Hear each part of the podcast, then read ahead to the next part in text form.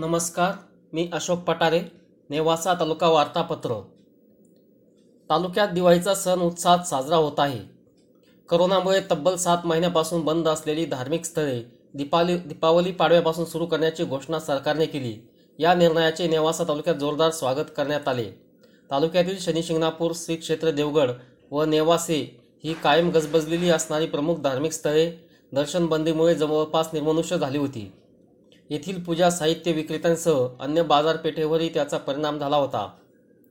सोमवारी सकाळपासून दर्शनासाठी ही स्थळे खुली झाल्याने भाविकांनी मनोभावे दैवतांचे दर्शन घेतले. मंदिरांसह अन्य धर्मीय उपासना स्थळेही खुली झाली.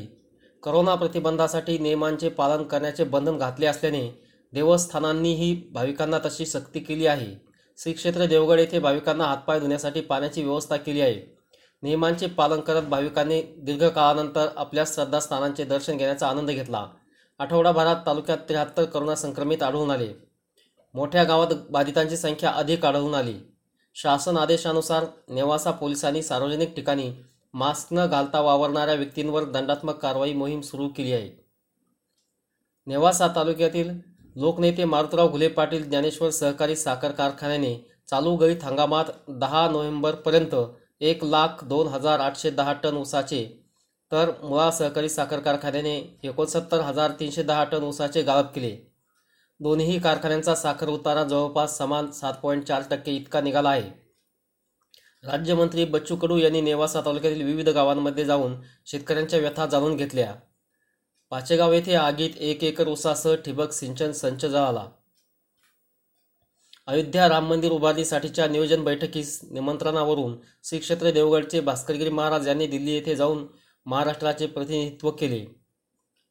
जवळपास एकोणीस लाख रुपयांच्या कर थकबाकी वसुलीसाठी तालुक्यातील सौंदळा गा ग्रामपंचायतीने तेथील वीज उपकेंद्राला सील लावण्याची कारवाई केली होती. अखेर चार दिवसांनी पन्नास टक्के थकबाकी भरण्याच्या लेखी हमीनंतर सील काढण्यात आले. त्यामुळे ऐन दिवाळीत होऊ होऊ घातलेला वीज पुरवठा खंडित होण्याचे संकट टळले.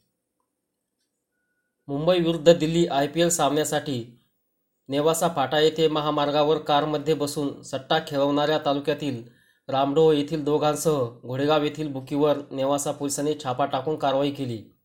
सहा मोबाईल फोनसह दहा लाख बहात्तर हजारांचा मुद्देमाल हस्तगत केला. घोडेगाव कुकाना रोडवर कवठा शिवारात पंचवीस ऑक्टोबरला देवगावच्या एका तरुणास लुटणाऱ्या आरोपीस नगरच्या स्थानिक गुन्हे अन्वेषण विभागाच्या पथकाने अटक केली. पत्नीबरोबरचे भांडण मिटवण्यासाठी दोन लाख रुपयांची मागणी करून धमकी देण्याची घटना हंडी निमगाव येथे घडली. या प्रकरणी सहा जणांवर गुन्हा दाखल करण्यात आला. नमस्कार.